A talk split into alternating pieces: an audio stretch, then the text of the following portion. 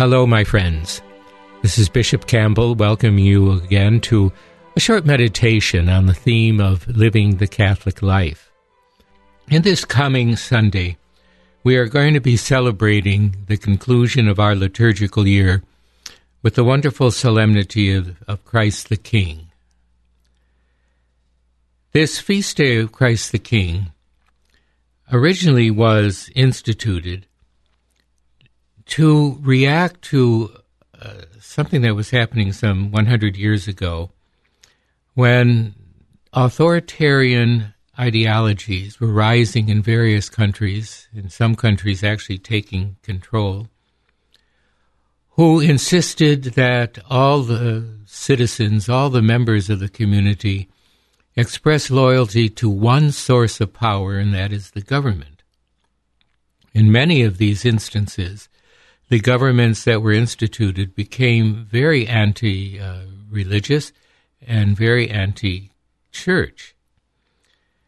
And uh, the Feast of Christ the King was instituted to insist on a very important principle of Christian life that there is only one authority in heaven or earth which can command our complete obedience and that is God Himself through Jesus Christ. Now, this feast day originally was the last Sunday of October, but was changed to the conclusion of the liturgical year, I think for a very proper and good reason. That in celebrating the feast of Christ the King at the end of our cycle of celebration of the mysteries of Jesus Christ, we are indicating that the entire year that we have spent liturgically is oriented toward preparation for the second coming of Jesus Christ, for his appearance on this earth in his full glory and the calling of all of the faithful to his heavenly kingdom. But coming to a conclusion of the liturgical year allows us to understand the importance of our yearly cycle of celebrations and the realization that the liturgical cycle is an opportunity always to go deeper into the mysteries of our faith. The cycle of Sundays, of feast days, of saints' days allows us to understand more clearly the purpose and the direction of our lives here on earth. That in the time that is allotted to us here, in the changing of the seasons, in our growing from youth to maturity. We have a certain reason why we are here, and we have a certain goal that we are striving to reach. And in that cycle of our liturgical year, we come to understand that Christ is entering our lives so that we may enter into the life of God. It is the process not only of being snatched and redeemed and saved by Christ, but of becoming a part of Christ, becoming like Christ, becoming a Christ in our own time.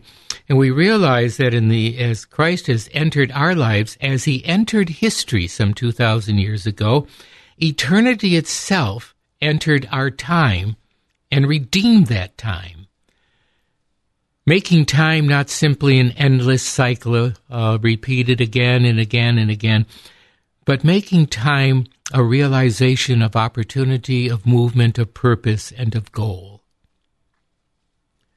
And as we celebrate every liturgical year,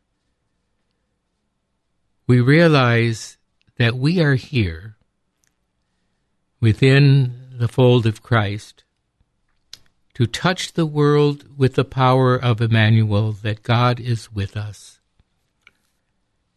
To allow others to know by how we live, how we speak, how we pray, that God is a part of our lives. He is immediate to us. And He calls us and shapes us and gives us that powerful goal of heavenly peace and joy.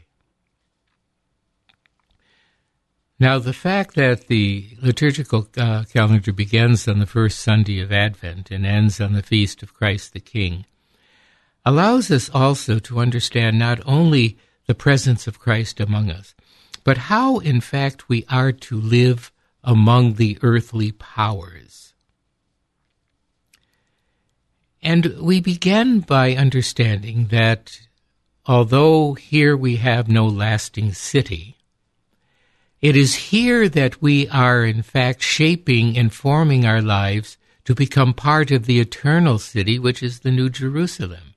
But it is here in this actual world in which we live, in particular places, in particular times, that, in fact, we are becoming a part of that process of conversion, a process of, in fact, sort of a Christification uh, of our lives and a realization that it is here that we have a stage from which we will depart in faith to join Christ in his uh, heavenly kingdom. Which means, in very practical terms, that there is no authority on this earth that can claim our ultimate reality and our ultimate purpose and our ultimate obedience. And the feast forces all of us to ask to whom do we give our loyalty and obedience on this earth? Every authentic uh, political authority, every social authority, has its real authority only as a reflection of the authority of God and only by His gracious gift. And in our world of competing claims to authority, to power, Remember that at last and ultimately there's only one authority to which we give our lives whole and complete, and that is to God Himself. Because we are giving that loyalty in obedience to the one who gave us life, who sustains it, and who transforms it. The question is to whom do we give our belief? To whom do we give our loyalty and obedience? So often I hear people say, especially during this epidemic, well, you've got to believe in this or that. You've got to believe in science.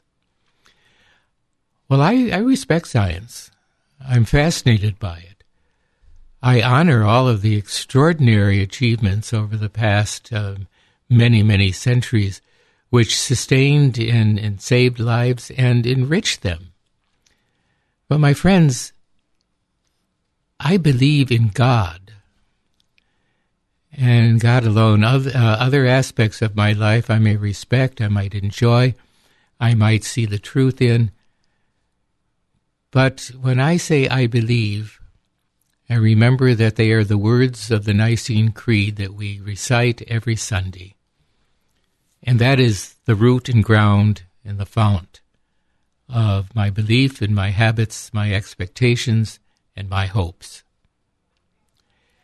And I think that is something that we should remember as we celebrate this feast of Christ the King. And to remember as well, and it's a question that is so often asked well, who is in control?